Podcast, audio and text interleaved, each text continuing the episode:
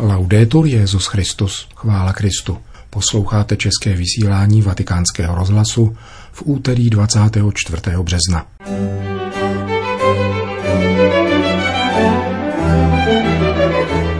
O vodě jakožto symbolu spásy kázal papež František při raní Eucharistii v kapli domu svaté Marty.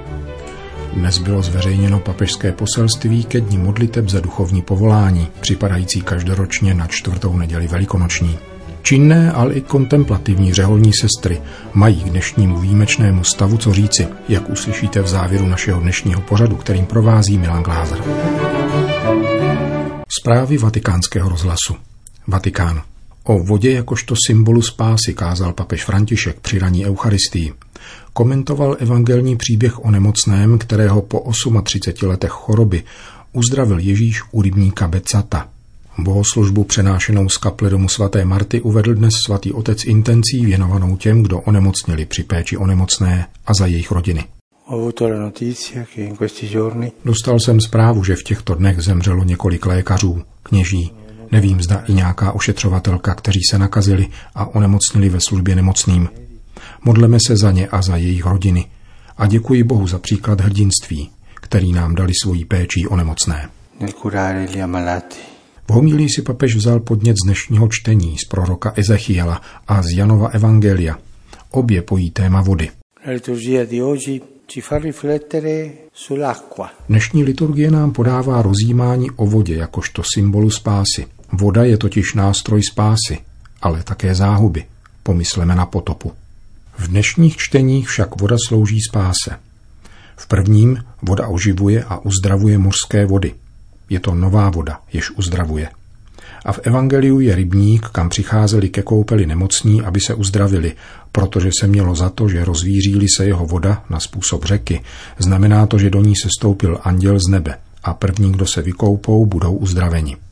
Kolem rybníka bylo velké množství nemocných, slepých, chromých a ochrnulých, kteří čekali, až se voda rozvíří. Byl tam jeden člověk, nemocný již 38 let. Čekal tam na uzdravení 38 let. Podněcuje to k zamyšlení. Trochu dlouhá doba, protože kdo chce být uzdraven, zařídí se, aby měl někoho, kdo mu pomůže. Snaží se a je také trochu mazaný. Ale tento člověk tam byl 38 let, takže nebylo jasné, zda je nemohoucí či polomrtvý. Ježíš viděl, jak tam leží a poznal, že je tak nemocný už dlouho. A zeptal se ho, chceš být zdrav? Odpověď je zajímavá. Neříká, že ano. Stěžuje si. Nikoli však na nemoc. Říká, pane, nemám nikoho, kdo by mě snesl do rybníka, když se voda rozvíří. Než tam dojdu já, jiný už tam se stoupí přede mnou. Ježíš mu řekl, vstaň, vezmi své lehátko a choď. A hned byl ten člověk uzdraven. Postoj tohoto člověka nutí k zamyšlení. Byl nemocný? Asi ano. Byl ochrnutý, ale zdá se, že mohl trochu chodit. Byl však nemocný v srdci, byl nemocný v duši, trpěl pesimismem. Roznemohl se smutkem, byl apatický. To byla jeho nemoc. Stál tam, ale na otázku, zda chce být uzdraven, neříká, že chce být zdrav, ale stěžuje si. Ostatní mě předběhnou. Odpovědí na Ježíšovu nabídku je stížnost na druhé. A tak si stěžoval 38 let, aniž něco udělal pro uzdravení.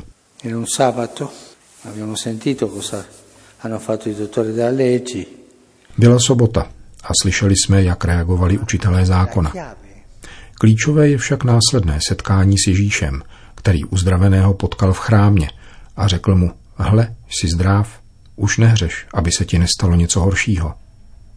Ten člověk byl hříšník, ale ne, že by spáchal něco hrozného. Přečkával v hříchu a stěžoval si na druhé. Je to hřích smutku, který rozsévá ďábel. Neschopnost přijmout svoje životní rozhodnutí, ale pozorovat životy druhých a stěžovat si. Nekritizovat, ale stěžovat si. Jsou přede mnou, já v tomto životě jsem obětí. U takových lidí jedna stížnost střídá druhou.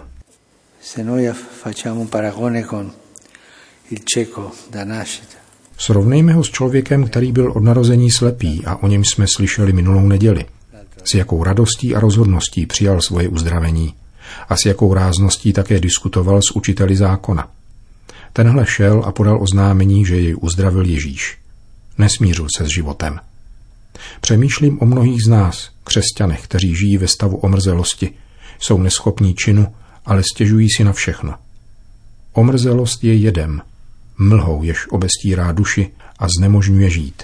A je to také droga, protože ochutnáš ji, často v ní najdeš zalíbení a skončíš jako smutný závislák, mrzout závislák. Je to jako vzduch. Mezi námi dosti obvyklý hřích, sklíčenost, omrzelost. Neříkám trudnomyslnost, ale blíží se tomu. Prospěje nám, přečteme-li si znovu pátou kapitolu Janova Evangelia, abychom viděli tuto nemoc, do níž můžeme upadnout. Voda slouží spáse. Já se však nemohu zachránit. Proč? Vinou těch druhých. A zůstává tak 38 let. Ježíš jej uzdraví, ale on nereaguje jako ostatní, kteří jsou uzdraveni. Vezmou lehátko, tančí, zpívají, vzdávají díky a říkají to celému světu.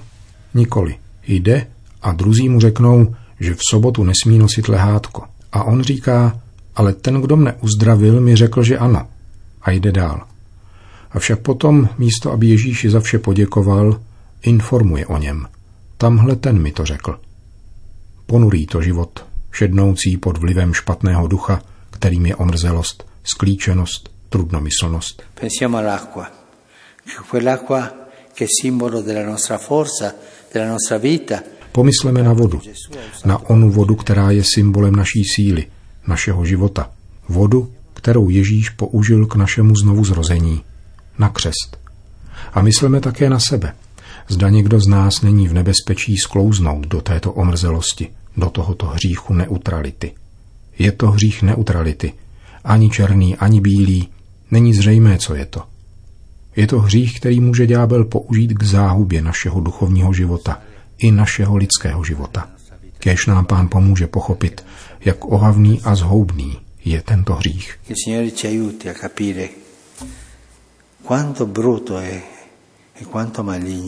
peccato. Kázal papež při dnešní bohoslužbě, kterou opět zakončila adorace nejsvětější svátosti a možnost duchovního svatého přijímání pro účastníky jejího streamingového přenosu. Vatikán. Na čtvrtou neděli velikonoční zvanou Dobrého pastýře připadá den modliteb za duchovní povolání, který si letos církev připomene už po 58. Předchází mu modlitební týden věnovaný na tentýž úmysl. Svatý stolec dnes zveřejnil poselství svatého otce nazvané Slova povolání, které k této příležitosti napsal o druhé postní neděli. Papež v něm vychází z loňského listu adresovaného kněžím v souvislosti se 160. výročím úmrtí svatého faráře Arského a který rozčlenil podle čtverice slov bolest, vděčnost, odvaha a chvála. Týmiž slovy s jedinou nepatrnou obměnou se dnes Petrův nástupce obrací k veškerému božímu lidu, a to na pozadí bouřlivé noci na Genezareckém jezeře, jak je popisuje Matoušovo evangelium.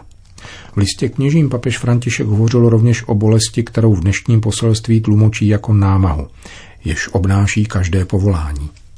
Pán nás chce uschopnit k tomu, abychom jako Petr kráčeli po vodě, Avšak naše soustředěnost na závazky manželského či zasvěceného života, anebo případné nesnáze zapříčinují, že ztrácíme Ježíše ze zřetele a hrozí nám utonutí. Víra nám navzdory naší ubohosti pomáhá v cestě ke vzkříšenému pánu a k vítězství nad bouří. Myslím na všechny lidi, kteří se ujímají důležitých úkolů v občanské společnosti, na manžele, které rád a nikoli náhodou definují jako hrdiny a zejména na ty, kteří se rozhodli pro zasvěcený život a kněžství. Uzavírá svatý otec poselství ke dní modliteb za duchovní povolání. Nemějte strach. Pokud uznáme Ježíše za jediného pána našich životů, podá nám ruku a zachytí nás, aby nás zachránil. Trevízo. Na nemocničních chodbách i v tichu klauzury, daleko od pozornosti médií, se utkávají s epidemií tisíce řeholních sester. Přinášejí nemocným konkrétní pomoc a posilují je modlitbou. Víme, že se můžeme nakazit a dokonce zemřít, ale chceme sloužit až do konce, říká vatikánskému rozhlasu sestra Lanci Ezupara z kongregace dcer svatého Kamila. V trevíské nemocnici, kterou spravuje, se v této chvíli léčí 120 pacientů nakažených koronavirem. Kamiliánské sestry skládají kromě obvyklých tří slibů, chudoby, čistoty a poslušnosti, ještě zvláštní, čtvrtý, který, jak říká sestra Lensi, nyní nabývá na významu. Každá z nás slibovala, že bude sloužit nemocným, i kdyby jí to mělo stát život. V tomto duchu prožíváme svou službu. Dodává. Kamiliánky vedou v Itálii pět nemocnic, z toho tři v oblastech zasaženým koronavirem. Treviso, Brescia a Cremona. Možná, že v minulých letech upadal náš čtvrtý slib tak trochu do zapomnění, protože jsme se nemuseli vyrovnávat s tak radikální epidemickou výzvou. Nyní ho objevujeme a znovu prožíváme. Stojíme v první línii boje s nákazou. Do našich nemocnic proudí stále další lidé nakažení koronavirem. Nejen sestry, ale celý náš zdravotní personál přináší pomoc s velkou obětavostí. Stále se potýkáme s nedostatkem zdravotnického materiálu. Každý den se civilní obrana snaží o zajištění dodávek dezinfekčních prostředků a ochranných oděvů. Veřejná zdravotní služba je totiž přetížená. Situace je skutečně obtížná, ne-li přímo kritická. Nakolik můžeme, přijímáme pacienty.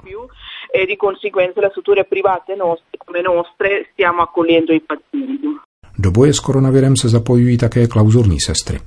V jednom z bergamských klášterů postavili na balkon reproduktor, z něhož se do města rozléhá jejich modlitba. Telefon u nás zvoní bez přestání. Lidé prosí o modlitbu za své blízké a nemocné přátele. Telefonují také k smrti unavení lékaři a zdravotní sestry s prozbou, abychom je podpírali svou modlitbou, říká vatikánskému rozhlasu sestra Maria Teresa. Asízy. Mimořádná situace, uvrhující do nucené samotky velké množství lidí, dopadá tíživě zejména na ty, kdo žijí sami. Kam se obrátit s prozbou o pomoc? Mnozí přišli na to, že praktickou zkušenost mají kontemplativní řády. Zažíváme jakési obležení, říká Klariska z Asizi, sestra Teréz Miriam. Lidé prosí o přímluvu za nemocné i zemřelé, ale mnozí se také ptají, jak žít v nucené izolaci. Dalo by se říci, že mniši a mnišky prožívají karanténu běžně, přitakává Klariska z Asízy. Máme to však snaží, protože přijímáme životní styl precizovaný po dlouhé věky v církvi. Jedním ze základních prvků je dobré uspořádání času, rozděleného na různé etapy věnované různým činnostem. Samozřejmě při zachování určité pružnosti, osvobozující k objevování a odpovídání na inspiraci ducha. Když žijeme ve společenství nebo v rodině, je důležité, aby během dne nechyběly chvíle prožívané společně, ani chvíle samoty říká sestra Thérèse Miriam.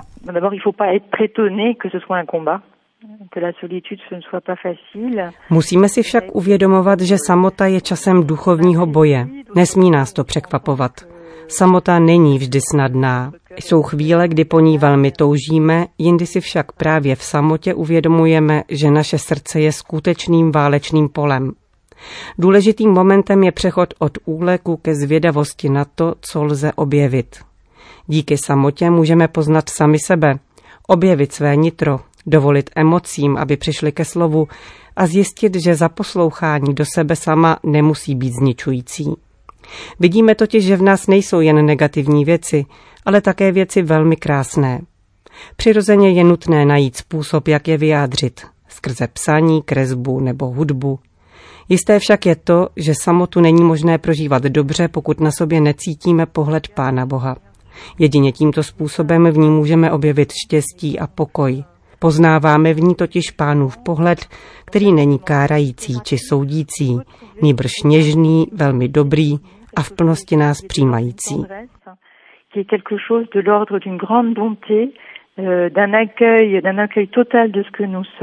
Říká Thérèse Miriam Klariska z Asizi.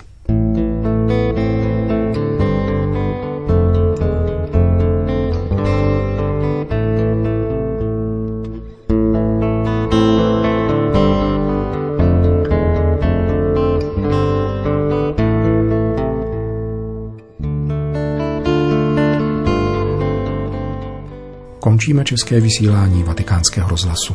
Chvála Kristu. Laudetur Jezus Christus.